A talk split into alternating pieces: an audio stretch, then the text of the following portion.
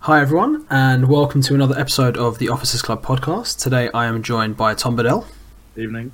Okay, it is evening, yep. Uh, Jonathan Blakey. How do? And joining us from holiday, another holiday, is Will Evans. Hello. Right, um, I'm going to sort of outline what we're going to do here. we're not going to discuss any of the recent matches, correct? Correct. Instead, we're just going to focus on recent news, recent events, and take some questions at the end. Um, I've been working all day and, and not checking my Twitter, and you guys mentioned that you've put some a call out to questions, and I've just seen a lot of notific- notifications. So that's going to be fun, and that will definitely help us in our never ending quest to release a podcast that's shorter than pff, decades. So, um, shall we start with a summary? Yes. Yeah. Okay. Um, I will start with you, Jonathan. Um, Mark McGee is our director of football. Yeah, well, not officially, but yeah, unofficially. um, still trying to get my head around it. I think his official title is technical advisor of football or something along those lines. But yeah, Cool. that's what it is. Okay. Um, Will, he is in charge of hiring his own replacement as manager, which he wasn't actually ever manager, but he's replacing his own, like, you, you know what I mean. He's replacing himself as manager, but he's not actually manager. Yeah, it's all it's all a little bit strange. I mean, it all seems to kind of date back to when McGee originally joined, and he was apparently asked to come in to assist Rossi Eames, really, rather than to manage the team himself. Obviously, Eames res- resigned. I don't know why I'm calling him Eames, as if I don't know him. Literally, when he started doing that, I was thinking, am I missing something? Like, is it has it been Eames all along? Yeah, Rossi Um, for the top six. Um, yeah, Rossi, um, yeah, he left, and then I think, I mean, it sounds like McGee just had to step in and become manager, which is fine. But what's odd is the way it's sort of being slightly reframed now, as if like he was never really manager. He was only ever really an interim appointment until we could hire a new manager. But I'm sure that wasn't the case. I mean, it certainly it felt at the time like whether it was our first choice situation or not, he was appointed as the club manager and fundamentally hasn't done particularly well, which is why we've had to had to find someone else. But he's an experienced man. I don't I don't really object too much to him finding his own replacement because I mean at the end of the day, you know, he's I suppose he's as well equipped as anyone else is to do so. Cool. We all know that the chairman has made the vast majority, if not all, of the appointments in his tenure, and you know the fact that there have been so many uh, highlights the fact that that hasn't been brilliant success. So to actually have someone with a bit more kind of not that you know you can run a club and not have any football knowledge, I guess, but some do. Um, you know, someone with a bit more uh, know-how and what have you, and probably more some varied contacts and what have you in the game is probably not probably not actually a bad, particularly bad thing, is it? But I mean, we'll, depending on whether we stay up or not, will probably dictate the, how this appointment and Mark McGee coming in and his made-up role is is viewed upon in uh, in the future, won't it? When people look back on it.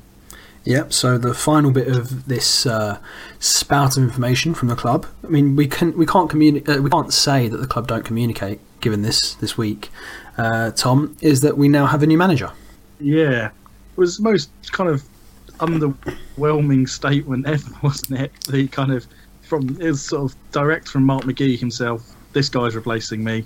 He's good. Get behind him, and that and that was that. And it was very Typically, typically blunt Mark McGee Yeah. style. Well, and this is the thing. When Mark McGee was appointed, there was this big kind of spiel about, you know, former Scotland assistant manager done this, done that, and there was a proper announcement. And he was manager to all intents and purpose because that's what they announced as.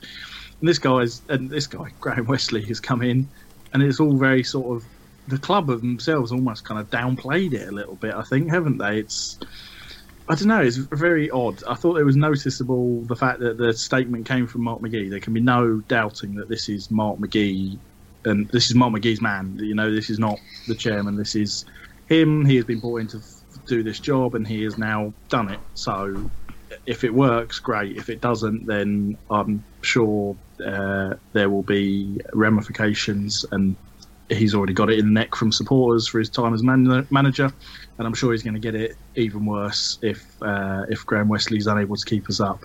Um, it's all very, very odd, and that's putting it politely.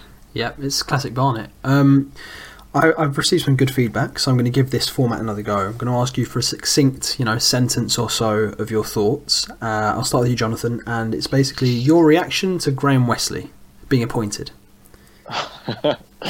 Um, Good luck. very, yeah, very, very, very brave man, Mark McGee, in appointing him. Um, I don't, I don't know if Mark McGee's really been at the club long enough to know what sort of relationship we have or don't have with Graham Westley. Um, but he's soon about to find out, I'm sure. Uh, it's, it's. Um, I want it to work. I think everybody does. I think that that has to be said, really. Um, I think we all have a soft spot for Barnet. If anybody can get him to go and do a good job, then we're all for it, I suppose. Um, but my worry is Graham Westley's got an awful lot to do now. So much to do, not just fix the football side of things. He has somehow got to get all the fans and all the players, and it's a massively fractured dressing room, as we all know. He's got to get them all on board, and that sounds like a massive task to do in just half a season. And we've got to do all that in order to stay up. It's a massive, massive task ahead of him. Okay, That's that a was a. little, little bit more. more Yeah, I was, I was just, damn it! I was just about to knock you for it. Will, let's give you a go on, on one sentence or one word or one paragraph. Anything less than an essay. Um, yeah, reaction to Graham Westley. There's a, there's a word. in- There's a word in Korean called membung, which means mind blown, and I guess that probably sums it up best. I, I, I genuinely could, I genuinely couldn't believe it when I heard this news. I just thought, I could. I, there's any other name out there, and I could have, I could have imagined it. Yeah, we appointed Edgar Davids, and I was shocked, but I wasn't half as shocked as I was after this one. Like, there's, if there's one man that's kind of almost synonymous with the anti-Barnet, it's it's Graham Westley. Um, now, I'm still trying to sort of work out whether I think it's a good appointment or not, but it's uh, in terms of surprise, it's it's right up there, and, and from a director of football as well, because just very briefly, you know, um, often a director of football would appoint something of a yes man, I think, and we maybe we saw that a little bit with Paul Fairclough when he brought in Mark Robson. He was an inexperienced coach, but Mark McGee really has had some. You know, that's that's quite a call to bring in someone with as strong a personality as Westley. I think. Excellent. Um, good sentence there, Will. Tom, you're our only hope. A succinct answer to your reaction to Graham Westley's appointment. Okay, I will nail it. I just want to add as a little uh, thing. I, that was the most highbrow this podcast has ever or will ever get. That Will is chucking out Korean proverbs. uh, whatever the whatever the word is for that, that was excellent. I enjoyed that, um, and I think it summed it up very neatly. Actually, he could have just left it at that. Um, right, this is my actual answer. Uh, yeah, in summary, absolutely staggered uh, for reasons that I guess we're going to go into later, but we have a proper manager now, and I guess the only thing for it is to be kind of united, get behind the team. You don't have to love Graham Westley, and it's going to be very hard to do that, and hope against hope that he can do the job he's been brought in to do. If he does, it will be a begrudging masterstroke. If he doesn't, it will be nuclear. You know, if we ever wonder how our pods always end up being epic in length, it's probably because I ask for a sentence and I get essays from each of you. Right, That was a sentence. that was that was not a sentence. Oh, it was. Does I could put enough commas in there to make that a sentence. That's not how grammar works. You can't just substitute full stops of commas and be like, "Yeah, I've, I've, I've nailed it." Yeah. um, right. So my final question, really, in, in summary of the week, and then we'll and then we're going to dive into the whole Mark McGee and the Q and A, all that sort of stuff. But my final question on the summary: um, Is there a Will? I've got to go to you because you're Mister Positive. Is there a positive case we can put on this turn of events? wow. No. no, I, I'm gonna say I'm gonna say yes. Um, I think that I think that one of Barnet's biggest weaknesses this season has been been having a porous defence that's disorganised and not doing anything with set pieces, whether that's scoring from them or conceding them. And my understanding is that's two things that Graham Westley is particularly good at good at coaching. and I and, and there is the possibility. Now, I'm not saying that I necessarily think it's it's likely, but there's the possibility that the natural kind of flair and talent of some of our players will combine with that organisation and actually kind of create a perfect storm that sees us pull off some results. Um, if I was going to look at this in a positive light, that would certainly be the way I'd be doing it. Okay, that was an admirable attempt. I'll grant you that much. Jonathan, do you have any uh, any positive spin on uh, this? In, in, you know, a quick a quick one before we dive into it. But do you have any positive spin you want to put out there? Uh, That, I mean, that's a good answer in of itself, to be honest. str- stranger things have, have, have happened in football. We could say that it it could work. It could be some. It won't be a minor miracle because if this works, it is a full-on blown miracle. Um, that's all I can really say. Cool. To be fair, Uh, keep Tom, it short anyway. yeah, no, no, I, I appreciate someone tries to keep it short. Uh, Tom, Yeah, the the big positive, and it's a short one. He's not Mark McGee. That's harsh. Right, I'm going to stick up for Mark McGee in a sec. Actually, do you know what? I'm going to do it now. Right. So, Barnet fans, um, now I'm not being facetious, I'm not being contrarian for the sake of the podcast or anything like that. I genuinely feel very sorry for Mark McGee. That's that's not that's genuine. That you know, the three of you, could the three of you just attest to that verbally? No, excellent. Okay, I've been stitched up. Too late now. Too late now. Right. So, um, it- here's how I have viewed what's happened here. Mark McGee has uh, is unemployed following a, a period with Scotland. Uh, with Scotland, he said, I think in his opening interview, he said that he um, has been friends with the chairman for a while. Um, and the chairman asked him to come down and help out, which we now seem to appreciate means helping out Rossi. Again, we have to take these people on their word to an extent. So the narrative there is that Rossi is struggling under whatever circumstance, whether that be the injuries, the pressure from the fans, which we now know about, etc., etc. Um, Mark McGee's been asked to come in and help out. Upon being brought in, um, Rossi resigns from his post. This then leads to Mark being asked by the chairman to take over as manager. Um, so, from his perspective, he's he's a football man. Football men have egos. Let's be honest. He's gone from being the assistant manager of Scotland to being a non-contracted pseudo manager for a League Two football club that's in a dire state, which I think you know is, isn't a great place to be, if I'm honest.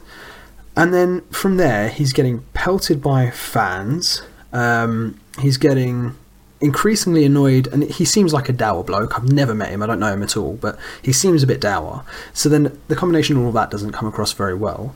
And the one thing that I will say, and I think I said to you guys, obviously as Barnet fans, we all see the best in our players and we believe in our players, and I, I do genuinely believe we have a, a, a much better squad than the average League Two squad. But Mark McGee is used to dealing with, well, in his recent history, is used to do, dealing with international players. So from dealing with those players who, just from the way he's talking, it sounds like train harder than the Barnet players do, and work harder and apply themselves harder, and listen to the manager more. Again, just from the way he's been inferring things in his post-match interviews, to be just the, the parallel between the two, coming from that level down to crowds of just over a thousand with players that you don't seem to like having been called in on a favour. I genuinely feel sorry for him. That that doesn't sound pleasant. I know people then say, "Oh, but look at the results, look at this, look at that," but that just genuinely doesn't sound like a pleasant place to be in life. So yeah, I I actually feel sorry for him. Barnet fans, feel free to send me abuse. It's at East of Oros on Twitter. Um, which one of you guys wants to queue up and be the first to get the abuse in back at me? Yeah, I'd like to give that a go. Go on then. Um, I, I agree with what half you're saying, uh, and I do, especially. I think in the last interview I did with him um, at Crawley after the game, he was saying about how he was doing it all, um, uh, and he had a lot to do. And I did genuinely. I just looked at him and just thought, you know what? Maybe you are. You, you have just got too much on your plate and you're struggling to juggle everything. But do, you're doing the best you can. I don't doubt that he was trying. I don't doubt that he was wanting to do a good job. But I can't help but feel when, he, especially when he's saying he's doing it all, there is just that one tiny little voice at the back of my head saying, "You've brought this upon yourself." Though he's going on about how he has no assistant manager, how he has no goalkeeping coach, um, and he must have known what he was walking into when saying, "Yeah, I'll take on the advisory role," because he must have known what the squad was like, what the form was like, and what the you know the whole dressing room feel was. Sorry, Jonathan. Can I can I test that point on you? Now, I'm being serious here because I, I, I really feel sorry for the bloke. So, Will, how long have you been a fan of Barnet Football Club? Oh, 20, 25 years. Right. When you walked into the job as press officer, was there a big difference from outside to inside? Yeah, it- it's uh, yes, no, the, the the job isn't what you imagine it will be. That's not a positive or a negative statement, but yeah, there's a difference. Okay, so I completely agree with that. That was my experience as well. Tom, for you? Yeah, I'd go along with that. Right, so Jonathan, I would actually say yes. There is a, there can be, and I know in my experience there was a massive difference between what you, you know, what the club looks like from the outside and what you walk into. Right. Yeah. Okay. Fair enough. Well, I, I've I've never worked at the club for, on a day to day basis like you guys have. I just turn up for the games and I cover them and interview. Part time. That is, yeah. Well, I work hard in other areas. but, um, Zing. um, yeah, but I mean, you don't just take a job, regardless of whether you you're agreeing to do it for a mate or anything. You don't take a job just on a whim. You you have to do some sort of research and due diligence before you go in and take these jobs. And he must have looked at it and thought it's going to be tricky. It's going to be tough. Uh, probably he didn't realise it was going to be that tough. Yeah, granted. Um, but it was his decision to get rid of Alex Armstrong, wasn't it? Yeah, the goalkeeping coach going. I, I don't know how that happened, um, but he revealed it during the week. I, I can only assume got an offer the to goalkeeping coach. Birmingham What- City. Who was the guy? Was it was it Doyle? Matt Doyle, yeah. He he went to. I believe he went. He was that was that was his uh, third stint with the club. I think or second. Or, or somewhere like that last Thailand. season. Thailand, yeah, because they were without a goalkeeping coach last season as well. He was the Because academy goalkeeping coach, I believe. Then he went to Thailand and he returned when uh, Muggleton left. Yeah, they moved him over when Carl Muggleton left, but then he left as well, and they were without one for a bit, and then Marlon Beresford came in for a bit, and the less said about that episode, the better, I think. Yeah, good good knowledge, but I mean Mark McGee, he Alex Armstrong, he, he went ages ago, or it seems like ages ago, Mm. and he's he's he's been either so busy looking for a new manager, trying to coach the players, and now looking for a new assistant manager and a goalkeeping coach. It it's just like he could have he could have shortened that list if he wanted to. He didn't have to act so evasively, and I just wonder if he if this would have been so bad if he just had that little bit of help, regardless of whether he got on with these people or not. Surely there would have been of some help, uh, and that just taints my view on feeling sorry for him a little bit. That's all I can go wrong, really. Okay. Um, I feel like you have answered that, Jonathan. You've counterpointed me well. Uh, Will, do you have anything you want to add? Yeah, I mean, I don't agree, Staffy. Really, I must admit, I, I, I do take your point on board about this. Um, you know, that, that he did take a job that he didn't necessarily think he was signing up to. But you know what? At the end of the day, it's, it's not a job that it that's outside of his skill set. Um, it's not like it's not like he turned up one day thinking he was, you know, going to be a chemist and ended up as the janitor.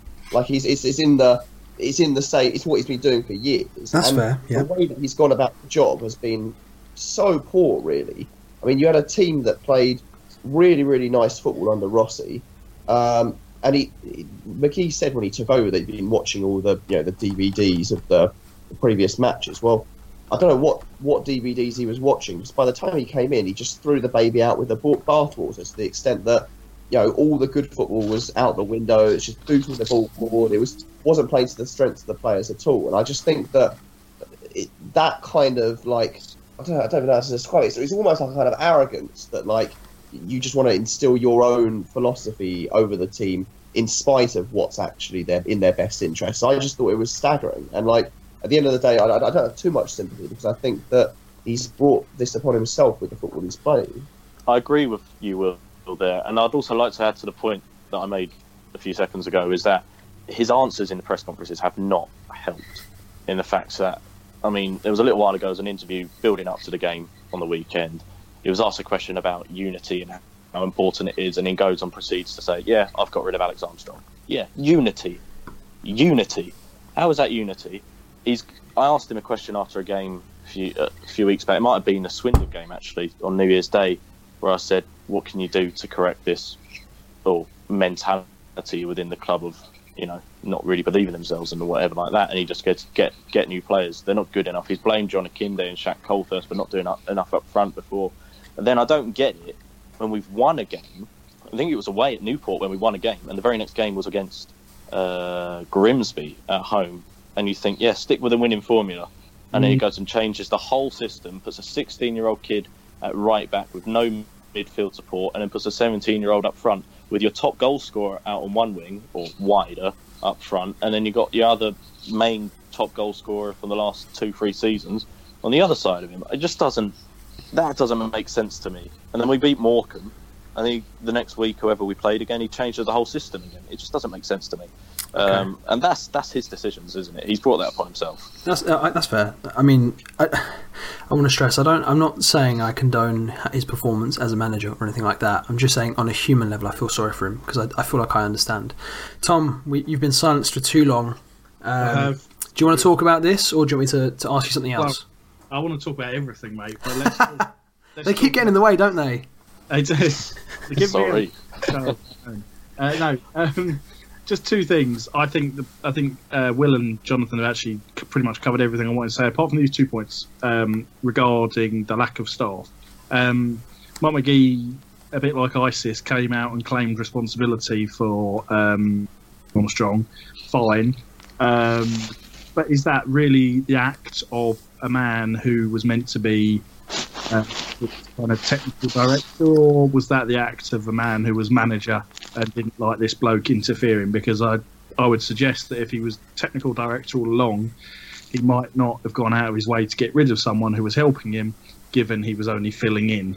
Uh, you know, kind of sounds suspicious in my mind uh, that you'd sack someone or push for the removal of someone when you were only doing that job on the short term basis. In the end, it's not going to make a difference. I assume Graham Westley will bring in Dino Maamria, Joy, um, to be his number two. Secondly, there is a precedent for managers coping without key staff around them, and I would look at Martin Allen, who in the promotion season, uh, when we won the conference, had no specialised out and out goalkeeping coach. He had Graham Stack doing it, so essentially coaching himself and uh, Sam Cowler, who was the number two. Obviously, Stack is you know completely qualified to do that, but I'm sure it wouldn't have hurt for him. It would have it would have helped him and lightened his workload if he had uh, someone coaching him. And uh, he didn't have a proper assistant manager either. He just took the kind of counsel of the senior players, so Stack and Nurse and Charlie MacDonald, Curtis Weston, so on and so forth. So I don't think the job has changed that much in kind of three years that uh, it's impossible. It might be harder, but it's not impossible. And I think if he'd have gone to the chairman, I dare say he could have got some help in one way or another. Um, but you know, it's uh, it's not like these were the cards he was dealt, and he had to just deal with it. There was, you know, there were things that he could have done about it. Can I just say, anyone who had Martin Allen in their Barnet Football Club podcast, uh, bingo, please take a drink. Um, took longer than I thought, to be honest, but but How many minutes in are we? do you know what? I don't know because the recording I start is from when we very first start chatting. So if anyone who anyone cares, at this point, I've been in a call with these two numbnuts, well, these three numbnuts for over an hour. Um, which one of us? Which one of us did you forget there? Uh, good question. Good question. Let's move on. Tom, I'll come back to you because you alluded to it, and it is it's a, an intriguing question. Why was Mark McGee ever announced as manager? How does that make sense in a plan where, in a plan where, just how what in what in which plan in which scenario as a club do you want to put out that someone who is apparently now never your manager, never was your manager, never was supposed to be a manager? How does it make sense that you announce him very definitively as your manager? It just doesn't, does it? Um, I feel like I set you up there. Yeah, it, this is the thing. I don't think anyone would have had a problem if it was said. What has been said since is that he stepped in when Rossi resigned. Fine, that happens. Managers resign at the drop of a hat. We don't know how true. We don't know how true that is, and we don't know that the timeline. You know, inside out.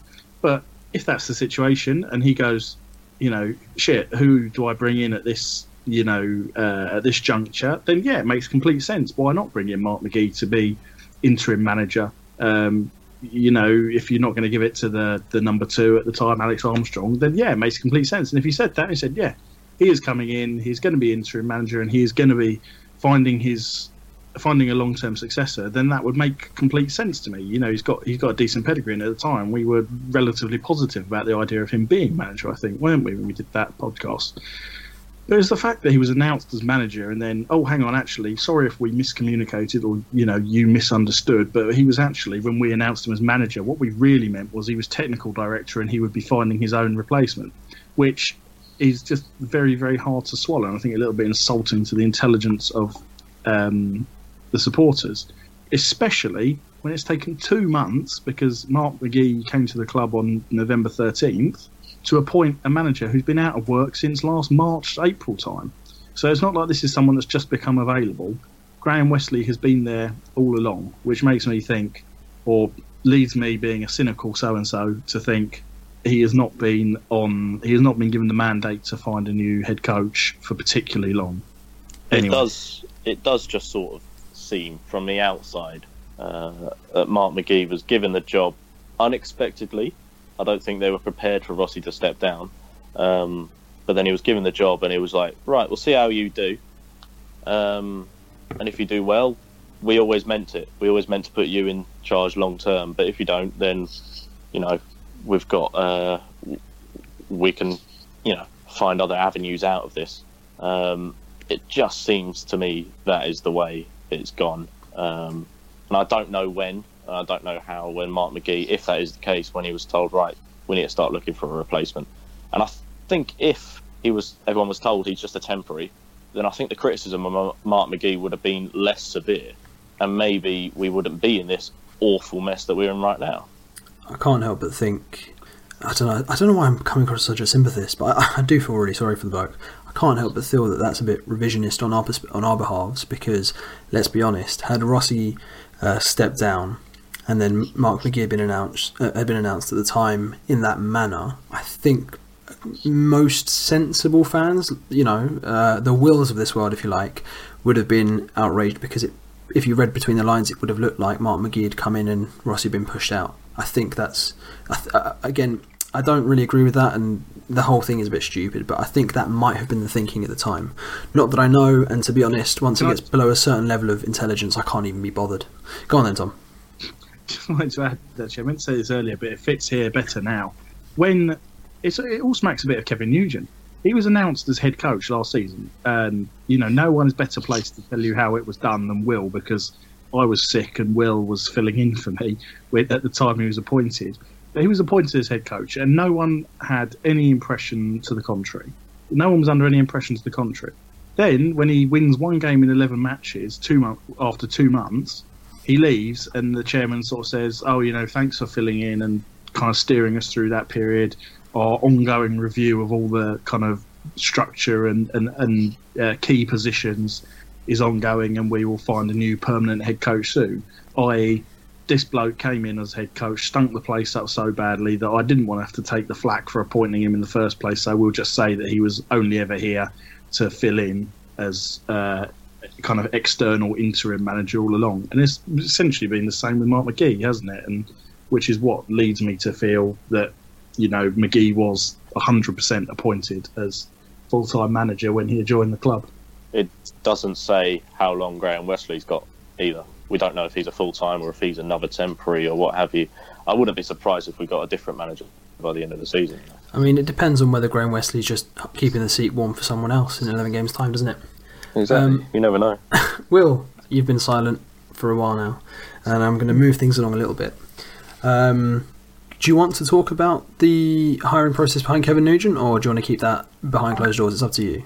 Um, I don't want to talk about that specifically, but like, I mean, it's the same point applies, I think, to Nugent or to to McGee. It's, it's very simply, it's, it's one of two things. It's either that the club know if you announce someone and you say that they're interim or you say that there's a finite period on their on their contract, then you what you risk doing is the moment things start going wrong, the pressure is immediately on the club to remove him from post because it sounds like they can be removed very quickly or that they're not there for the long term anyway. And so all, all you're doing is you're sort of like limiting the potential damage that can come later on by announcing them as a permanent manager. But what I actually think it is is that it's just is essentially poor PR later on, uh, rather than just being honest and saying this didn't work out. Um, you know, the, whatever arrangement we came up with, it hasn't worked out. We're moving on to something new. It's trying to sort of rewrite history and make out that something is something that it wasn't. And it's, I mean, it's so, honesty in PR in general. Honesty is usually the best policy because you can't pull the wool over people's eyes, especially nowadays. I think people are so in tune with the, the media game. They're quite sophisticated with that kind of thing, and it's it just kind of I don't know. It stinks of yeah PR that's not very sophisticated, I guess. Um, a bit of a like a personal sort, my personal opinion that I kind of want to just run past you all. Again, give me a brief stuff. You're an idiot. If you think I'm an idiot, that's fine. My opinion, a lot of the club's current problems are based on a, a culture of short termism. Whatever we need to patch up and run into a wall again, and then you know we run into the wall next time we're nursing two broken bones as opposed to one we'll patch those two up run the wall again it becomes a third broken bone. Um, to me this is symptomatic of a problem at the club in general. Um, perhaps not you so much jonathan i'll come back to you at the end because yeah that's fair enough. Um, will am i an idiot? Yes or no? I, yeah i think there is you know what i think there's the intention of, of long termism if that makes sense like yeah there, eh, there's all these things being put in place the whole structure around the recruitment and the club but I think what's happening is that it's not necessarily being done well, and so what's happening is because of the nat- because of the size of Barnet Football Club that we're all you know in terms of club size with crowd and so forth. There's always the risk that we can be in these positions where we drop out the football league, and it's that's a really big relegation to take. So sometimes you, you come up with all these grand ideas and you try and be forward thinking, but then you you constantly find yourself in in a position where you have to be short term because you're constantly reacting to the to the disastrous situation you find yourself in, a bit like now. Uh, just very briefly, my comment before on, on PR from the club that wasn't in any way aimed at the media team there at all. Yeah, it's not there. It's okay. Don't worry. We're going to get to we're going to get to Aaron later. something- Don't worry. that they deal with necessarily, so I don't want to look like I'm criticising something that, that isn't their fault. Don't worry. You you write me a text while we're, while we're recording this. You tell me exactly what you want to say, your criticisms, and I'll put my name on it. Don't you worry, Will. Um, Tom, am I an idiot? Yes or no? Uh, no, I thought you actually hit the nail on the head. Can I just say that it's all okay and this is all now irrelevant because the Brown Westley era is up and running. We lead Enfield 1893 or whatever their number is 1 0 with a Ruben Bover goal early doors. So that'll probably be the end of his Barnet career given he's not six foot four and 20 stone. But Excellent. Is good at that least. is that what you uh, pinged the chat about? No. Oh, okay. I'll be, I'll be checking that out later. Um, Jonathan, you, even if you know you, you've not got great insight into this, you're more than welcome to just call me an idiot for the sake of it if you want. Uh, I'll never turn that opportunity down. The wisest of all, really. Uh, yeah, you're an idiot in general, um, but yeah, I, I don't really know much on the inside as much as you guys do. As I said earlier, I just turn up for the games on the weekend and watch them, talk about them, and that's as much as my involvement in the club goes. You guys know a little bit more about me. Cool. Okay, so uh, we'll move on then. Um, I'm going to go back to you, Jonathan. Um, so obviously, in the process of appointing the manager, it sounds like at various times we were close to the Mad Dog, and we were close to the Wadfather. Which uh, Will, did you find that on Twitter? Where did who picked that up? And on Twitter came up with it, which I thought was great. Thank you. So, so yeah, so we were close at various points to Mad Dog and the Wadfather. Um, anything you want to add on that, Jonathan? Yeah. Uh, No, Uh, one second. this Will's, is- Will's in the middle. Of, were you okay there, Will? Yeah, there seems to be some kind of like festival of some kind going past my window. I'm hoping that I might sort of just relocate while you guys are chatting to uh, avoid avoid loads of noise and the sound. I can think of it. It's like a bit of a drum, drummy background there. Nice. Yeah, this is what happens when you do things on holiday. You shouldn't go on holiday, Will. It's your fault. especially in the middle of the season. Damn Don't do it. straight. all on his own on commentary. That's poor. poor Beck. Exactly. Exactly. Um, yeah. What's what's the question again? Martin, it Martin was- Allen was it? it wasn't really a question. It was just that you know it seemed like we were close to Mad Dog and the Wadfather at various points. Yeah, let's put it this way. Um, I think most people would have been more happy with with either of them two. Uh, to me, this appointment of Graham Westley goes beyond football. Um, I think this appointment needs to be someone who can actually fix the club um, by being the first man, first port of call, so to speak, with with the supporters. We don't hear from the chairman as much as we hear from the manager. Um, and Martin Allen, despite his you know constant leaving the club uh, and then coming back, is somewhat fractured relationship with the fans. It's a lot better of a relationship than Graham Westley. Um, and I, I've said it to you guys before. I think you know way back when Martin Allen he just did, did things that made people feel happy. He did things that made people feel connected to the club that I think Mark McGhee really missed a trick on. And I think previous managers have also missed it, where there's an opportunity to sing the praises of the fans or what have you, because they turn up, they travel all these stupid distances uh, just to go and watch Barnet. And this season, especially, they've been going to watch Barnet lose more often than not. Um, there's an opportunity to praise them or say, look, I know how you feel. We feel exactly the same. Trust I like how you just said that same." they all travel really stupid distances, then fo- basically mugged all the fans off, then followed it up with, "There's an opportunity to praise them."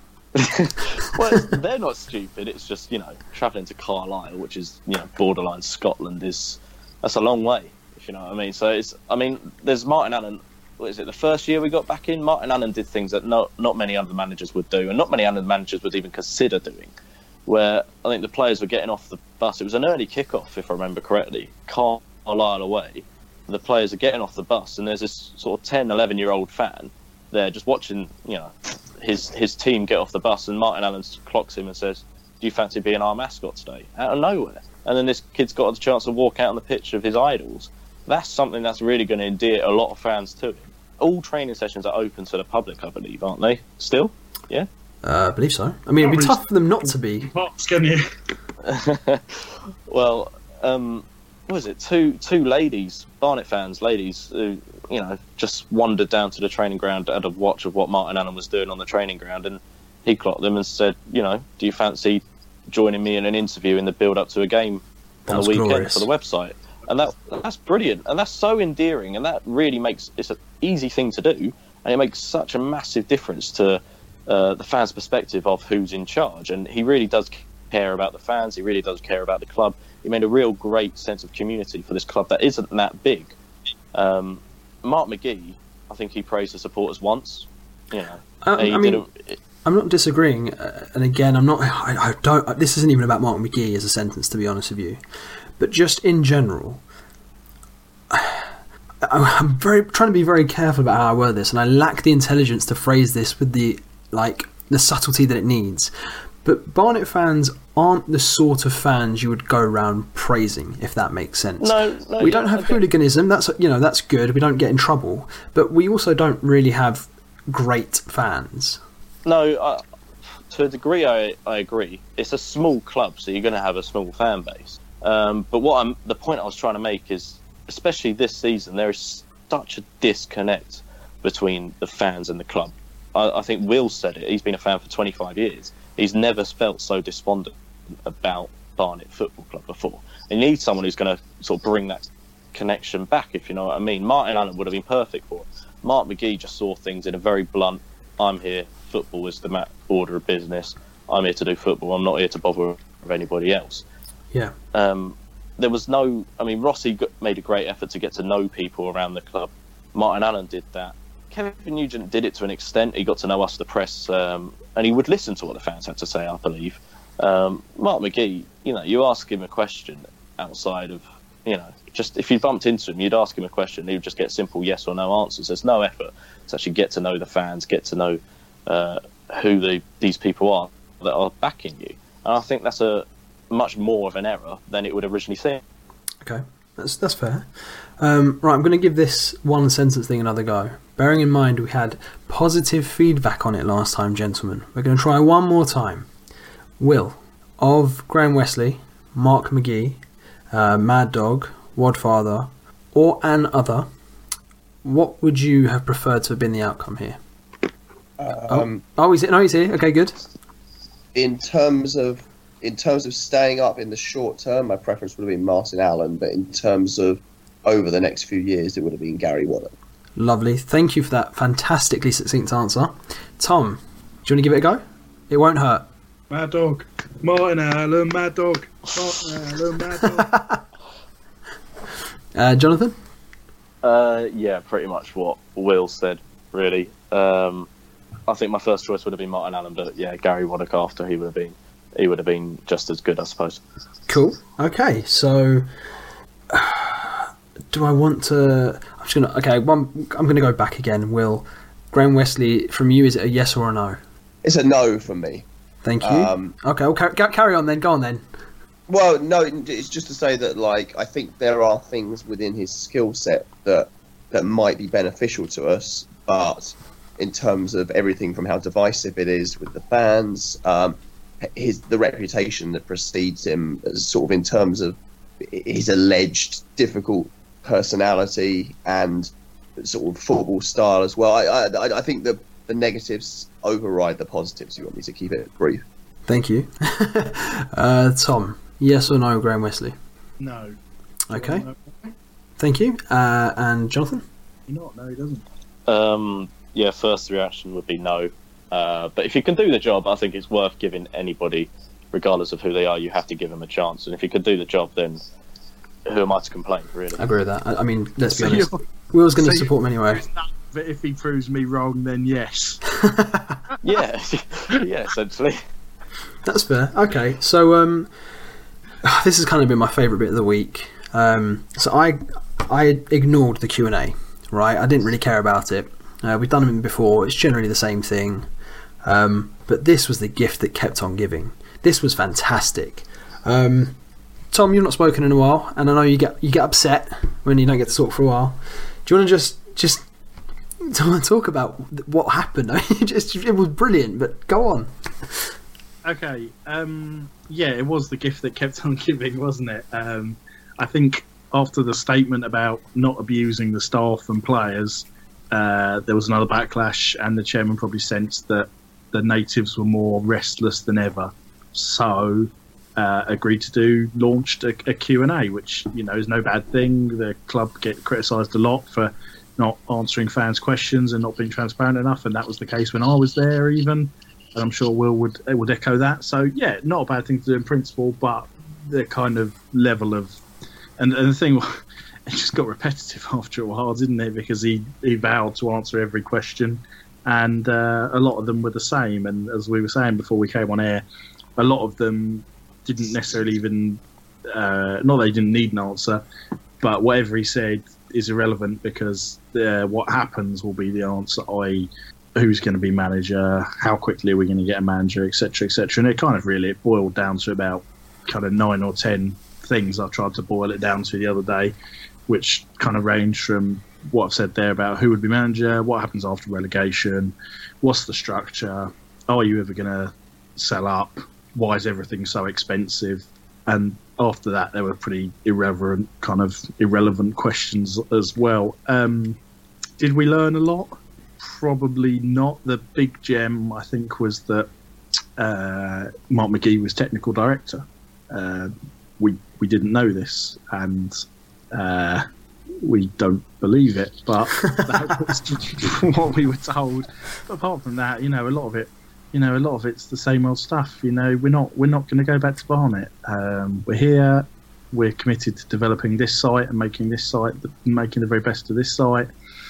Um, you know, ticket prices are what they are because, or this is, you know, I'm paraphrasing what the chairman said here because of, you know, the lack of attendance and the cost of work having a club in London, and we have lots of deals on and so on and so forth. So he's not going to change that either. So, and I'm, I hate to say it, but the answers are pretty much going to be the same if we do, if there's another one in five years' time, I would imagine, unless they've tumbled to, you know, the Spartan South Midlands Premier Division, he might drop them to 20 quid. But apart from that, it's going to be, you know, uh, it's going to be repeat, repeat, repeat, repeat. There'll still be 25 quid, which blame inflation. Yeah. Could we physically could we physically drop to that division in five years? Probably not, no. Not without double relegations, no.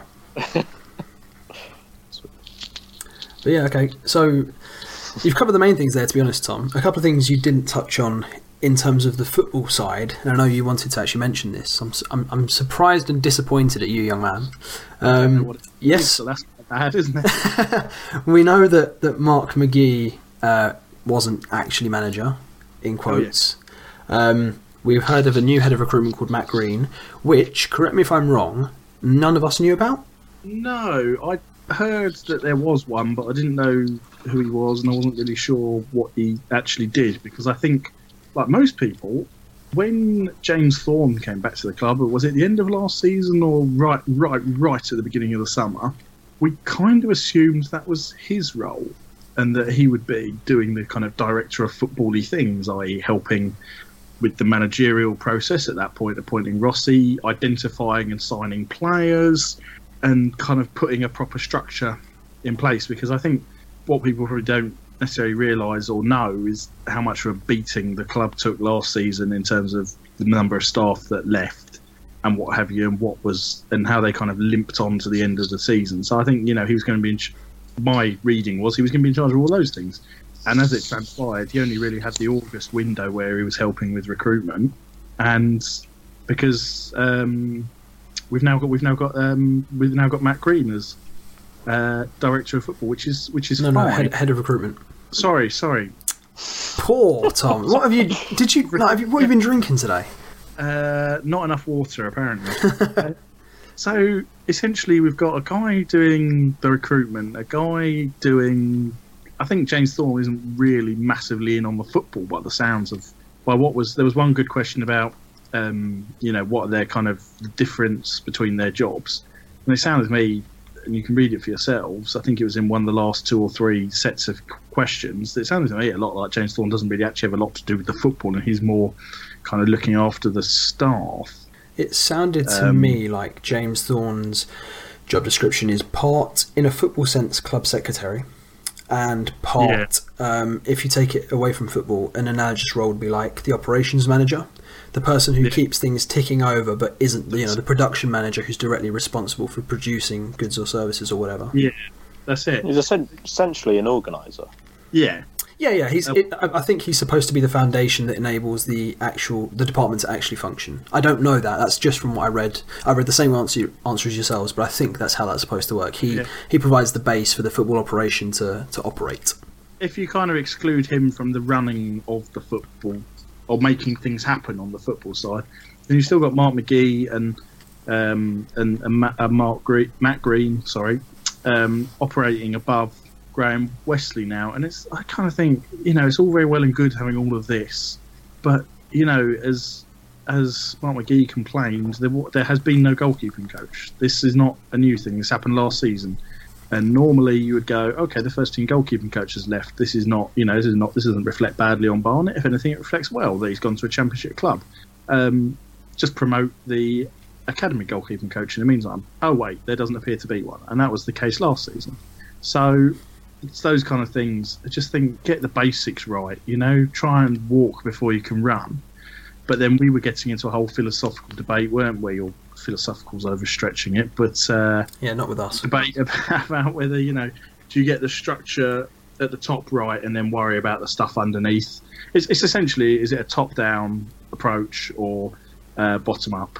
And personally, I would say you probably want bottom up, but that's just me. So, in true form, I know Will and I are on opposing sides of this debate because that's how destiny is, has forced us to be.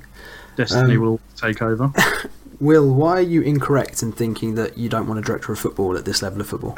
because I, I think that that what it does is it puts managers off taking the role at this level because it's still a a level of football where generally you have one man in complete control. You look at Paul Tisdale. Actually, they do they do they did have a director of football there. Oh, close. Uh, Steve Perryman, no, yeah, Steve Perryman. Uh, he's leaving at the end of this year. Um, but I just think that we we may well have found the situation this situation now where you're trying to get managers to come into the club, and yeah, they're looking at it and going, well, I don't have complete autonomy over what I do.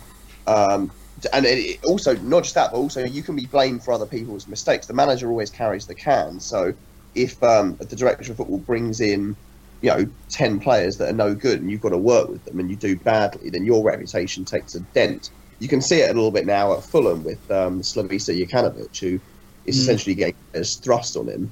Who, whether they're good players or not, he doesn't want to play them, and he doesn't play them. Now he's still doing quite well in spite of that, but it's not a good a good situation to have. And it, in fact, we, we even saw it at Barnet recently, where you know some of the players that came in over the course of that sort of January recruit Christmas recruitment last year, um, you know, they weren't necessarily favoured by whichever manager was in charge at the time, um, and you know, and then ended up sort of not getting in the first year. I'm trying to think of um, Sorry, What was his name? Sorry, what this? See, this is interesting to me because that would I would make the, exactly that same point as an argument for a director of football, because so the point of a director of football, as I understand it, is that you may change managers. You have obviously players going through their careers, but a director of football acts as a stabilizer over over a prolonged period, right? So, director of football says, "Here's the type of football we want to play. Here's where we want to be in five years." He's going to find a manager who will oversee that in a short term because let's be honest, managers are becoming increasingly short term oriented. And then he will begin to scout and find and develop through the academy players that will suit that plan. You know, the director of football puts the plan in place, similar to like um, uh, a project manager in a, in a different workplace. Um, so when you talk about the signings in January, to me those happen because we don't have a director of football who is saying, "Here's our style of play." In a, in a strong way, you know, this is how we're going to play. This is how we're going to do it. These are the players we need. This is the style of manager we need. These are the members of staff that manager needs to support them, and, and carrying on from there. Yeah, well, I think it, it works if the director of football can can guarantee that you'll consistently have the same type of manager who'll favour the same type of players. But as we know, that's especially at this level where a lot of managers you know, play different styles. You know, you've got a lot of Route One managers, sort of Martin Allen, Graham Westley. The chances of that, it's, you, you, the manager you've got is dictated by the situation you're in at the time. So the, the, the that can so, change so quickly, as we've seen now, like where we've gone from Rossi to the complete opposite. That's And if you have a director the running the perfect play, example then of you're, it. you know, then you've got the you've got a load of players that potentially the next manager doesn't want. I'm just, I just, I just think keep it simple. Get a manager in, let them have control over it, bring in the players. We've always done best as a club when we've had that. You know, John Still, Paul Fairclough, Martin Allen, all the best managers we've had have basically just had a direct relationship with the chairman at the top and got in their own their own stuff. When you overcomplicate things, it's never really worked for us so far. Okay. Who who brought those players in in January last season? Because I don't. Rossi didn't do it. It was sure a he bit of did it. bits, wasn't it? Certainly, I think the chairman signed Dan Sweeney, for example. He was suggested by Fairclough, and but Rossi really wanted Simeon Akinola, I believe. Um, Because like there's a bit of a but- mix. the player that you were on about, I think you were just about to say his name. Will uh, a player who couldn't get into the first team to save his life, despite being a relatively big signing in January. Was that Luke Colson? Luke Who signed him? Oh yeah. Who signed him? And I, I- don't know when James Storm was appointed, but I'm sure I remember seeing him uh, around games more towards the back end of last season. Um, just sort of, you know, around after games. I just remember seeing him, so I can't remember when he was appointed. Just saying. Yeah, I mean, you raise a great point. Um, Jonathan, where do you stand on that? Are you pro director of football or pro? Um, I don't want to sound. I don't want to sound like I'm biasing it, but I kind of think like the dictator manager. What's a good word for it? Will what's the what's the appropriate term for that type of manager? um, I suppose they're all assuming, aren't they? They're in kind of complete, complete control of proceedings. I'm not too sure. I mean, uh, somehow a, a dictatorship sounds negative, but in this sense, oh, we sort of mean it in a positive, I guess. Excellent. So, um, yeah, Jonathan, which side of the fence do you sit on? Uh, at this level, I, I side against a director of football. It works well in a lot of foreign countries, especially in Germany, I believe. Um, It, wo- all of continental Europe, The Ger- director of football is a is a crucial role. yeah, so it works well there. I don't know. This is just the English being so different to the rest of Europe, isn't it? We, we never do well in the World Cups and European Europe, European Championships or what have you. Um, it might be our English ways of stubbornness and what have you, but it, it very traditional managers, especially the ones we were searching for, experienced manager at lower league level, they want to be in charge of everything, and that that means transfers, that means coaching staff and whatever else. They don't want someone else saying, "This is a player that I've bought. Now work with him." They don't. They don't like that. There aren't a lot of yes men people. And I don't think Graham Westley is. Sorry, one second. My person. Windows 10 has just decided to scream about an update. Could you just repeat that last sentence? And I'm sorry to anyone who had to hear that. Um, yeah, there's not a lot of yes men people in football, and I don't think Graham Westley is one of those type of people who will accept someone saying, "This is a player I bought. You've got to work with him." Um, Graham Westley's not going to like that. I think Barnet searched for the wrong type of person if they're going to stick with this structure. Uh, Graham Westley struck me as a bit of a more of a, an appointment, just with desperate get someone who knows what they're doing. Um, a lot of directors of footballs in, in this country as well, when they're new, they're always asked, asked the question, sort of, you know, how do you, or new managers, they're always asked the question, how do you work with the director of football? Is he just solely sign who he wants, or do they, you know, do they uh, interact about it? I'm sure there's some sort of interaction, but well, we've only got like two, three weeks to interact over transfers, and uh, Mark McGhee's been saying he's been searching for ages about transfers. These could all go up in the air as soon as Graham Westley says, "No, I don't fancy working with that type of person." I mean, you're right. There's, do you know there's enough content in the last like week alone for us to record two or three podcasts. It's ridiculous. The amount, the amount of information that's been coming out from the club and the, the furore that surrounds it, and we've we've not really touched on how the fans have reacted to most of these things. And wow, there's just so much more to go on about. But we could be here forever, and we're normally here forever. So I, I, I don't know what to do.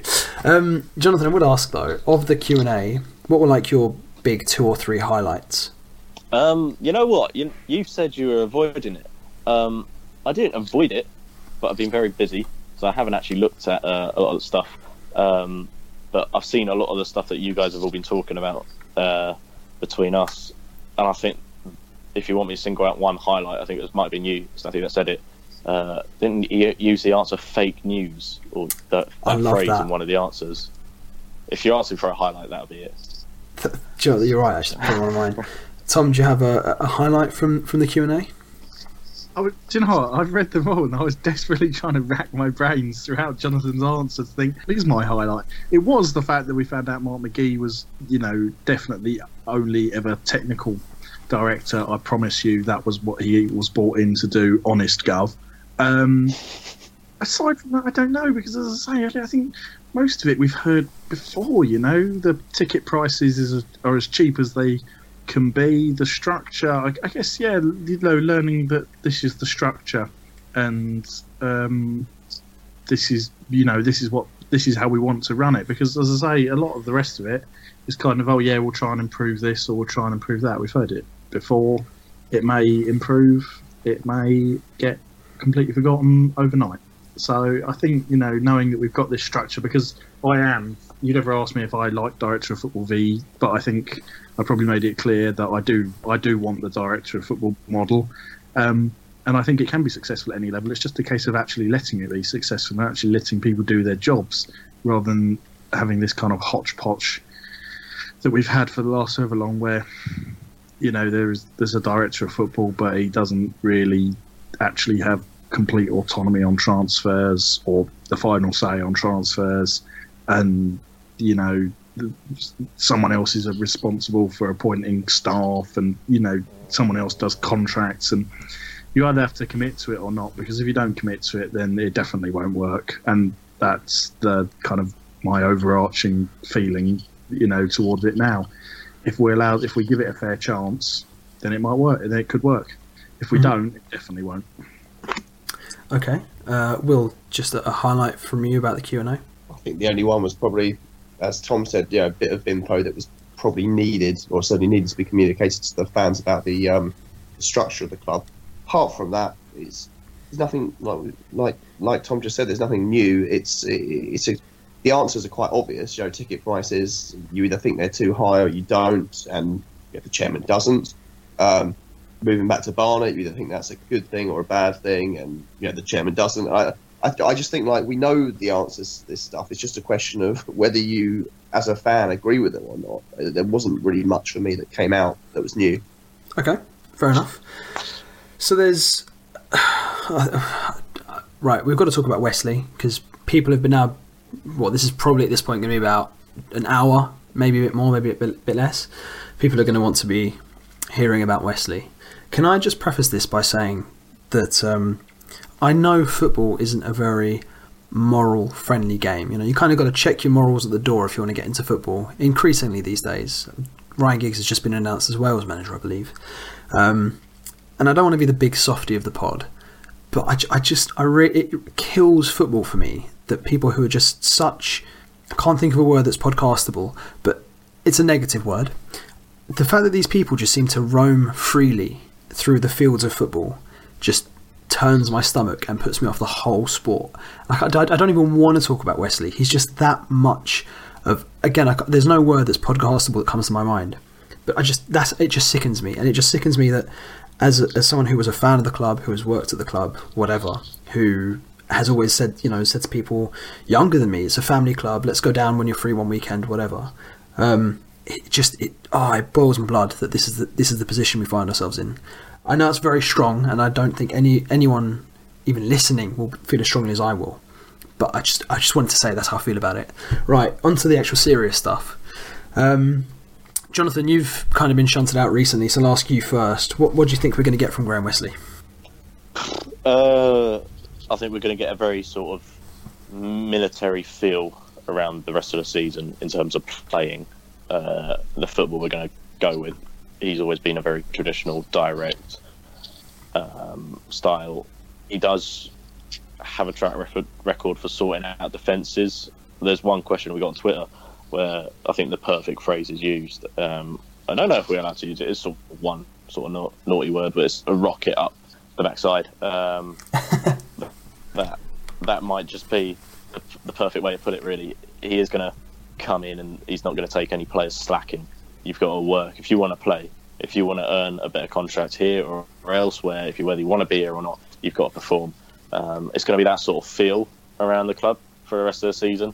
Um, would desperately need some sort of uh, reaction Okay. compared to the soft goals that we've been conceding uh, throughout this season. So we need someone who's going to sort out a defence, and he, he has a track record of doing that. So, um, but yeah, it's not going to be an enjoyable watch uh, if you enjoy watching Barcelona play. But if you want to see Barnet win a game ugly, then it might just be the way. That's just looking at things from a football side of point of view. I mean, we've we've had great success winning ugly. That's I, I actually like Martin Allen, but that is you know that's how he won his games, winning ugly. Um, Will, does it does it show that I'm speeding through the Graham Westley section? what what what are we going to get from Graham Westley? What are you expecting from his era? Um, I'm expecting it to be very successful or very unsuccessful. So I think that That really narrows it down. Well done. Well, I think it's going to go. It's, it's going to be polarized essentially. So I think that um, he's got obviously got a very clear regime that he that he works to. The players get trained really, really hard. Um, you know, it's all about organising the defence, set pieces, uh, very route one, um, and it's it's worked for him in the past. You know, at Stevenage when he when he kind of managed to build a team in his image of, sort of six foot plus giants, he, he was incredibly successful but the whole thing just fell to pieces at Newport, where I think he it seems like he alienated pretty much everyone at the club, and I think that it's a it's a question of which Graham Westley you're going to get, um, and partly whether Barnet is a club that's suited to his to his style. I do think that some managers suit certain clubs. You know, Martin Allen and the way he operates obviously was well matched to Barnet, and I think that you know if, if it's a if it's a perfect fit, it, yeah, it could it could all go very well, and it could give the the rocket up the backside to the players who perhaps have had a slightly soft, you know, soft time with McGhee and, and Rossi. I don't know, um, but yeah, it's, uh, you can't, obviously you can't predict exactly, but I do think it's going to be one end or the other. Can I right just qu- to question that? I, I don't want to talk about Westley for that long, but do we really think he's going to be harder than McGhee was? Is Yeah.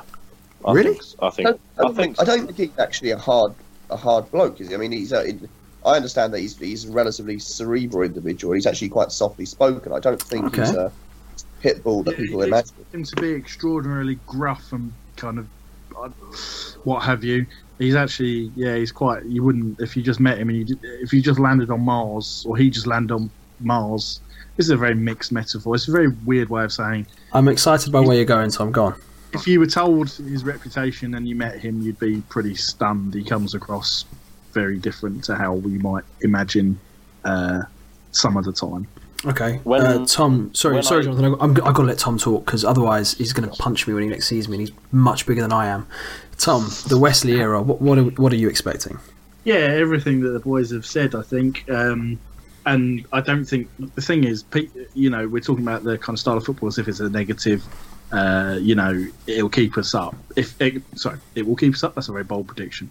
It could keep us up, and if it does, then that will be forgiven. Um, you know, and as you say, we've had Martin Allen, and there's a difference between just pumping it long and hoping for the best, and playing a direct but kind of more structured kind of way with a plan. You know, people always used to to draw my own experience. People always used to bash Watford of the '80s under Graham Taylor, and you know, kind of tag them as a long ball team. Uh, you know, kind of lump them with the long ball tag, and the players and Watford fans and Taylor himself would always say, no, it's not long balls. We're not just aimlessly pumping it into the box, you know, kind of Pomo style. We are playing long passes and getting the ball forward quickly because it gives us the best opportunity to score. So, you know, there is a difference. And I think Martin Allen, you would say, probably sometimes it was just pump into the box and put five, six foot plus people in there. But a lot of the time it was a bit more, a little bit more nuanced or there was a little bit more of a plan than that. Anyway, it's all irrelevant. If we stay up by playing the worst football possible and we don't score a goal from open play between now and the end of the season, it will be job done. Um, so that's fine. But the problem is obviously uh, his history and kind of running battles with Barnet as a Stevenage manager, and I think morally, obviously the the Farnborough um, episode, which if you haven't read, then we tweeted earlier today, and we'll tell you about how to follow us on Twitter later. Uh, good piece from 200%.com uh, about his time at Farnborough and you know just why he just what a kind of uh, reprehensible act that was, albeit a long time ago now. It shouldn't be forgotten, and uh, I think it's a combination of those things that people um, that make this that mean this appointment, whether it's logical or not, isn't a good fit for Barnet, and kind of a bit of a kick in the teeth for Barnet supporters as well. Yeah, I, mean, I must admit, Will's put on a very brave face throughout this pod, but his reaction to the news yesterday in our WhatsApp ch- uh, WhatsApp group wasn't quite as happy. Well, Right. I mean, what can I say? I like to be a professional on air. Um, I wasn't. Yeah, I mean, look, I- I've got no issue at all with the fact he's the ex Stevenage manager. I, to be honest, I really couldn't care less. Like, I just think that's not really that important when it comes to, you know, when it comes to football. There's an element of rivalries that are a little bit kind of contrived, aren't they? Um, yeah, agree.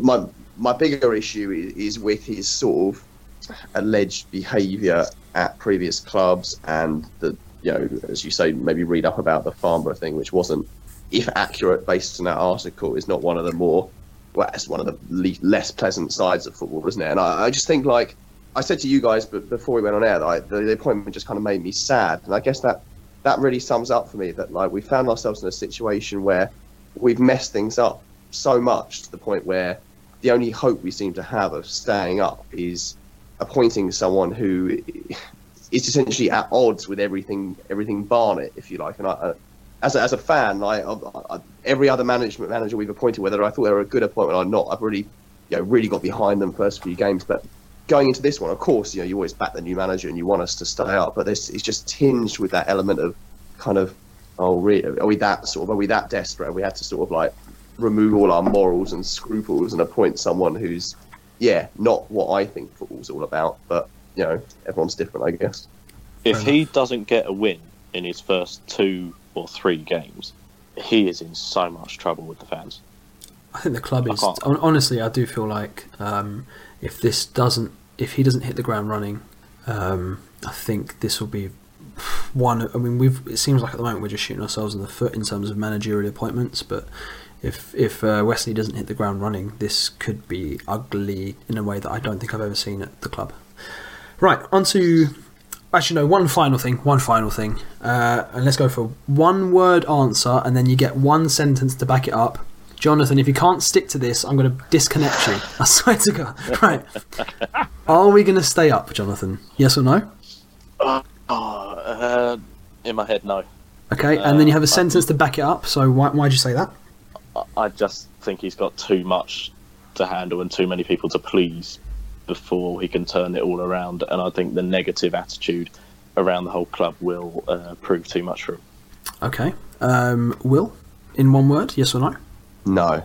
Oh, that's big from you, Will. You're like Mister Mister Positivity, and the the verdict. There's like sorry the uh, the the sort of the sentence to back it up to back up your verdict. English is such a hard language. Um, well, I mean, there's the, there's the caveat that we could really pull something out of the bag recruitment-wise at Christmas, but as it stands, the um, not at Christmas, yeah, yeah, over the uh, January transfer window. With you know As it stands, um, I don't think we've got a squad that, in terms of their skills, will match the style that Westley plays, and I think that will be our undoing. Tom, in one word, No, and your one sentence to back it up. I think his record and previous achievements have been centered around building clubs and taking clubs up or forward, not keeping them up. Uh, he was appointed to do that at Newport. He failed miserably, and they stayed up without him. And that's my biggest kind of concern, um, really. So from me, it's also a no, which makes this unanimous. And my reason is fairly simple. I just think the rot has set in. You know, the, the like the footballing debt, if you like, has set in. Too many bad decisions in too short a period of time has, has multiplied. Um, on to positive stuff. So, like I said, I was uh, not checking social media or anything like that today. Um, Tom, you set up a Twitter account, so do you want to talk about that? Yes, yes, we have a Twitter with New Year, New Us. We're trying to do it properly. And Can't that- believe you just New Year, New Us to carry on. No, and by that we mean we'll attempt to podcast more regularly. Won't happen. We'll attempt to cut them down. Won't happen. But we have at least got one centralised uh, place for all our business now, which is Barnet underscore podcast on Twitter. And there is a website coming. Uh, should I give that URL out, or are we? Yeah, yeah, yeah, that? yeah. Go for it. Yeah. That is going to be Officers Club Pod, all one word, none of your hyphens or underscores. Dot com, officersclubpod.com. So we asked for your questions on Twitter earlier, and we got a really, really good response. We got loads of questions. Some of them were repeats, and some of them I think we've already answered. But we're going to go through a few of them now, aren't we? Yeah, so uh, forgive anyone who's listened to the pod because my mic and my mouse are right next to each other. So if you hear a lot of annoying clicking, that's me. I apologise.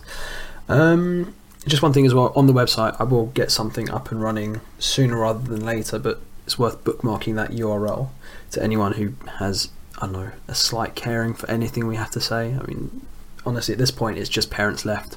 So, um, first question is from Aaron Pullen. Aaron is the current press officer at Barnet Football Club, and his was, Why aren't you attending the Middlesex Senior Cup quarter final this evening? Um, I have a question for you, Aaron. Why didn't my question to the chairman get answered? Uh, anyone got an answer to Aaron's question? Well, you live So we in can record this. Will is in Spain, and Jonathan and I have better things to do, namely recording this podcast. There you go. Um, do you know what, Tom? Did you you said you had a little list of these uh, questions up? So I'm gonna I'm gonna hand over to you, and you, you can now become the the correspondent to the masses. I can I can share this shambles for five minutes.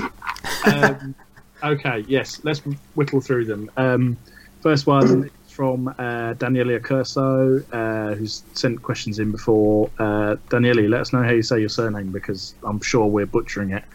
Um, if the Westley appointment doesn't work out, should that put McGhee's position, as whatever his job title is, at risk as he was tasked with finding a new head coach? He is clearly despised by most Barnet fans already, so should TK look to get rid of McGhee? Staffy, why don't you go first? Um, ah, put me on the spot. I can't even find the question. There's so many, like so many notifications. I'm not used to this. I get like one mention a week from like a fake Russian account. If it goes badly for Westley, is McGhee's head on the chopping block as well? Um, I think McGhee's head is on the chopping block purely because the fans really, really dislike him. And nothing that I say will change that. Is the obvious first thing to say. And I think in terms of Westley, it's super obvious to me.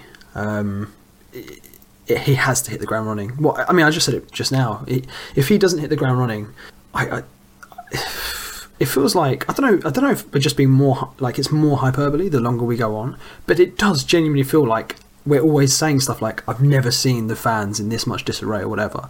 I didn't support the club back in the is it Stan Flashman days when the club nearly nearly went bankrupt or whatever else it was. But it does feel like the club is just just spiraling out of control at the moment. Yeah, that is uh, pretty accurate summation. I'll say. Let's do. Let's take it one at a time on each of these, shall we? Rather than giving three answers to each question, because there are quite a few questions. Let's do to us. Uh, Jonathan, you can have this. Has TK taken the club as far as he can? And that is from James Harrison. Ah, good question. Um, I don't know. I think he uh, he needs to be more realistic in his ambitions if he wants to take it any further. And by that I mean he needs to not aim for the top straight away. He needs to build it gradually, not panic. I suppose. Um, if he wants to stick with his structure, stick to your guns. Because at the moment he, he said a little while back that he, he didn't like the style of football we played under Martin Allen. Um, and now we've gone exactly back to that sort of style of football.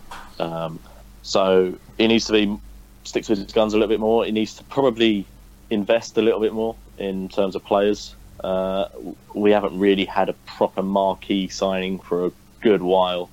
Uh, the last marquee in inverted commas uh, signing that we actually made, I believe officially was like Kevin Lisby, so he played about one game for us. And, Oh. What about Nicky Yeah. Baker?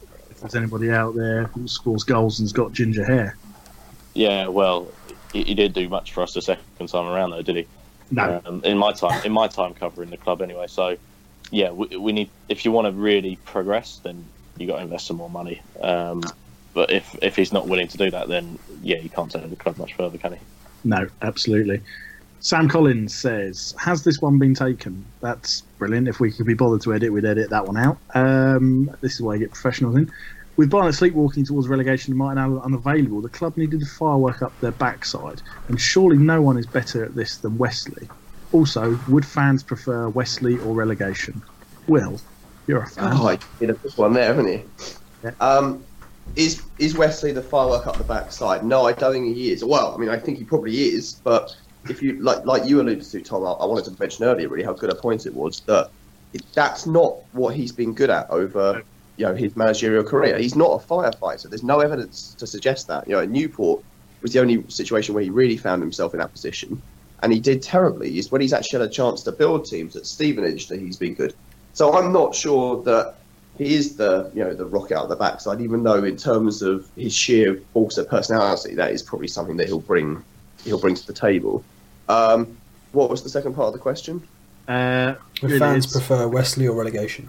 yeah, So, I mean, it's it's as close a call as you can get, I think, in terms of in terms of like if you're going to appoint a manager, there's almost no situation where fans would prefer a relegation. But they found the one manager where you might get some fans who genuinely would you would prefer to go down and have Graham Westley in charge. For me, like it's it's the least palatable option, but I would still prefer to stay up, and I, I, I do think that that would probably be the the opinion of most supporters. I would think. Heat at the moment, most people will probably say, "Yeah, you know what? I I don't like this decision. I wouldn't actually mind if he did bad, just to prove me right.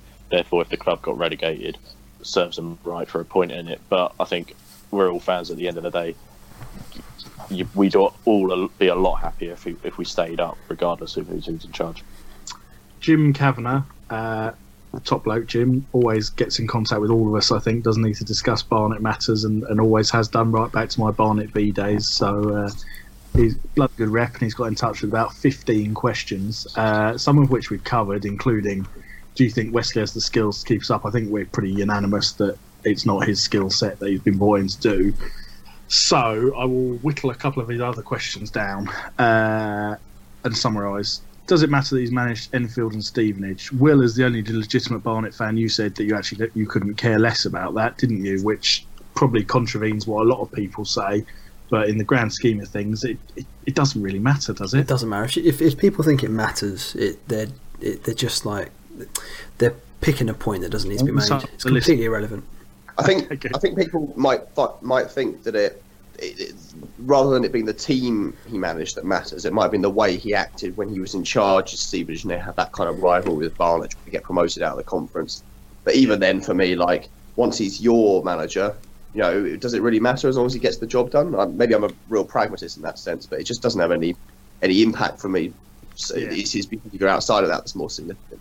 So let's throw this one, another question from Jim to Stathy. How many of our players are the sort who might thrive under Graham Westley? Which our established and valued players are likely to be discarded because of his preference for a certain style? I'm going to do what you lot did to me all pod. So I've got two things to say before I answer the question, and I'm sorry. First of all, just realise that I've alluded to the fact that I, I sent in a question to the Q&A that wasn't answered, and it sounds menacing.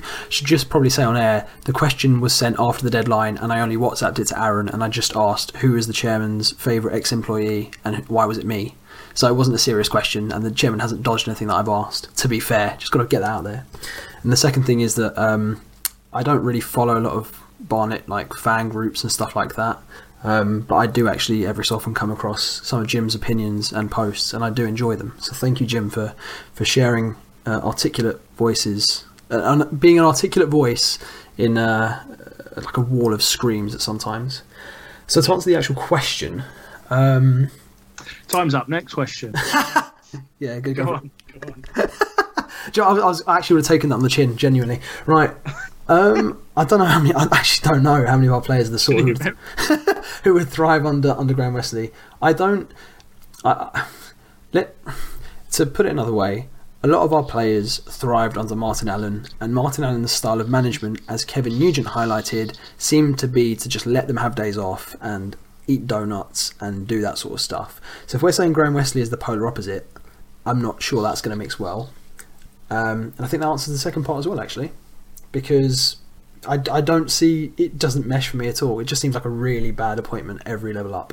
I think that's fair. Um, I think people are worried about Mauro just to sort of cotton on to this, um, and Ruben, who are kind of little players. But I think I don't, think Ruben's cut out for English football necessarily, but I think Mauro is pretty uh, robust for a bloke of his stature. So, and he also is like a Weeble, isn't he? Weebles wobble, but they don't fall down. However many knocks he takes, he finds his way back into the team and becomes an important player again. So. I don't think it does. The appointment does necessarily mean that we're going to chuck out all the little guys and just put the big bastards in. Um, so sorry, Dan Sweeney. I don't think this is going to be your uh, your time at Barnet. Um, one more from Jim. Go on, Jonathan. If even if he keeps this up, will he ever be accepted by the fan base? Uh, depends how long he stays in the job. Uh, um, if he keeps us up, he'll win people round. If he, the style of football, I mean, there are still people, even when we'll get, you know, around the playoff places, there are still people who are saying they don't want Martin Allen in charge because of the style of football is boring, etc., etc. But um, he'll win a lot of people around if he keeps us up. Uh, and if he is in charge next season, having stayed up, of course, massively hypothetical, but uh, if he can build upon it, then he will win people around slowly. There's a chance he can win people around, of course there is, uh, but it's a big if. Yeah, I think.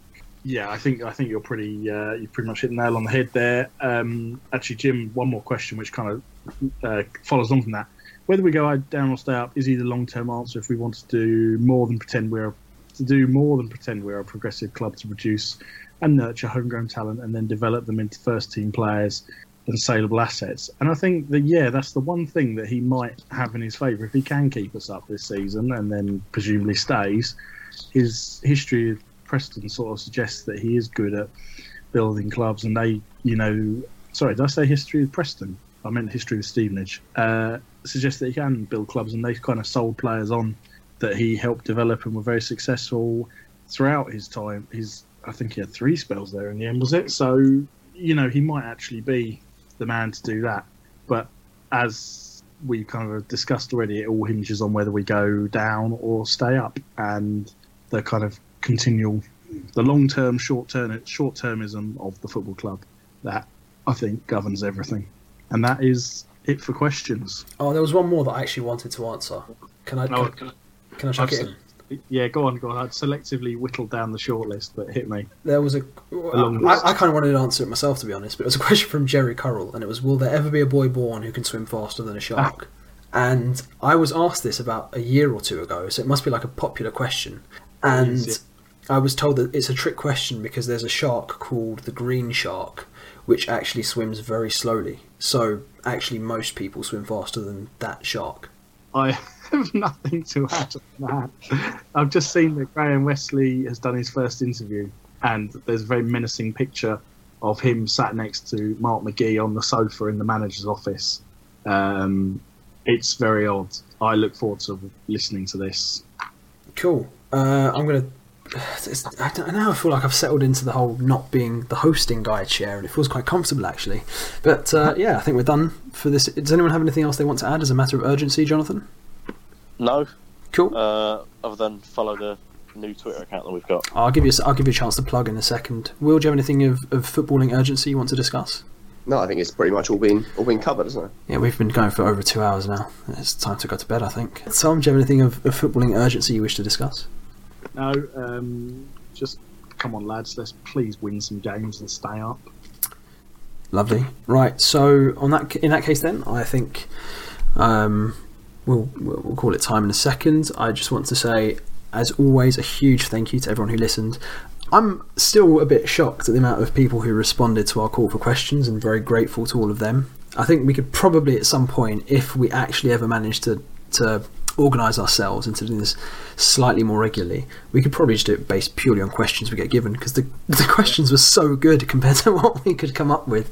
Um, so yeah, we're. I think I think I'm I'm going to go to the game on Saturday, so might be potentially doing. We, we've been toying with the idea of doing very small pods after games. Thus far, Will and Jonathan have been massive disappointments. That's right, you're getting called out, gents, and we've not done it. But it's something that we've been toying with the idea of doing.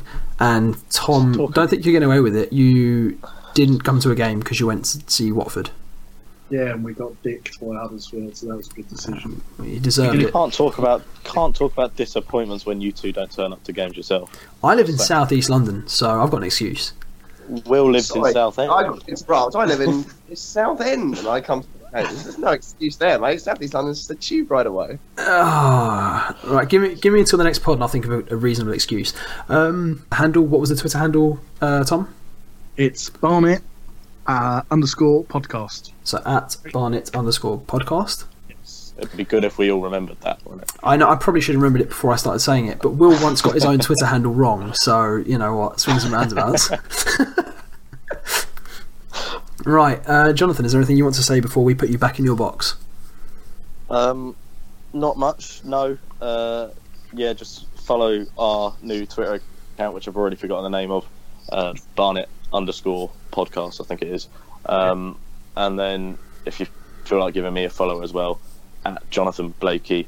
Uh, Blakie is spelled B L A K I E at the end. Everybody gets that wrong. And in terms of who's the most dedicated, Staffy and Tom very rarely turn up to games. Will is currently on holiday away midway through the season, and I turned up to Exeter away with a rotten cold, lost my voice midway through the game, and still managed to carry on commentating. Done. Fair play. Fair If, play. if you actually if you actually watch the highlights back, I think Tom mentioned it a little while ago uh, in our group chat. If you actually watch the highlights back uh, on whatever app or YouTube or whatever, you can actually hear me say, "And my voice is back," just as Ryan Watson cracked that free kick into the top corner, which I find hilarious. Um, just want to say before I let Will say his goodbyes and goes on enjoying his holiday. Um, Will, we in our WhatsApp group we we send voice notes, or Tom and I send a lot of voice notes. Jonathan joined us recently, and what made the straw that broke broke the camel's back for for Will was the appointment of Graham Westley. That was what did it. So, uh, John, uh, Will, uh, Jonathan, Will, Will, uh, you can say goodbye before you go back to enjoying your holiday. Oh, well, I'd say it's a testament to my dedication. I'm actually, know, talking to you guys while I'm in Spain. You know, I've got my wife sitting here on the end of the bed, waiting to go out for some tapas urgently. She's p- ready to pounce out the door the moment we finish recording. Still on holiday. But, uh, Still on That just makes you a terrible human being, Will. That doesn't. yeah, I'm absolutely sus, to be honest. Um, but yeah, if you want to tweet me anything, I'll try and get it right this time at Will G Evans one and tune in to me and Jonathan on Barnet. I follow. I'll be back for the game against Cheltenham Town, which is I think what two games time. Um, and yeah, Hopefully- it. hopefully you'll be able to handle, handle a uh, gantry that time.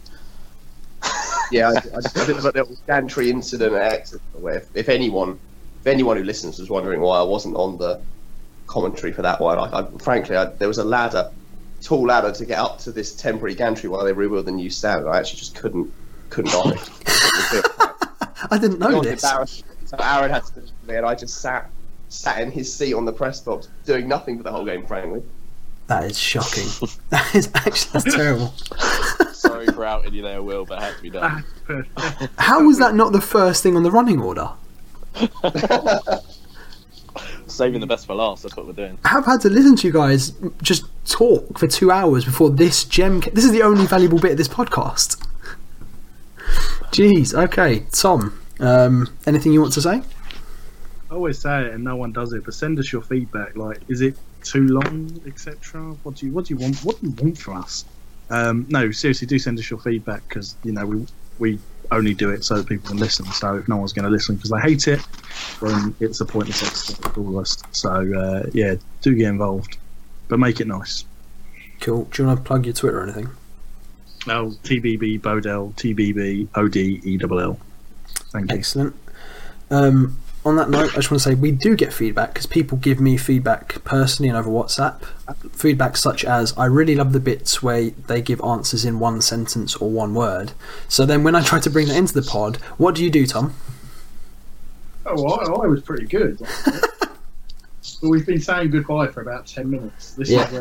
Right, right, I'm, uh, cool. Um, I'm on Twitter as well, East of Eastervaros, and there Yes. will be a website on officersclubpod.com at some point. Right, see you all later.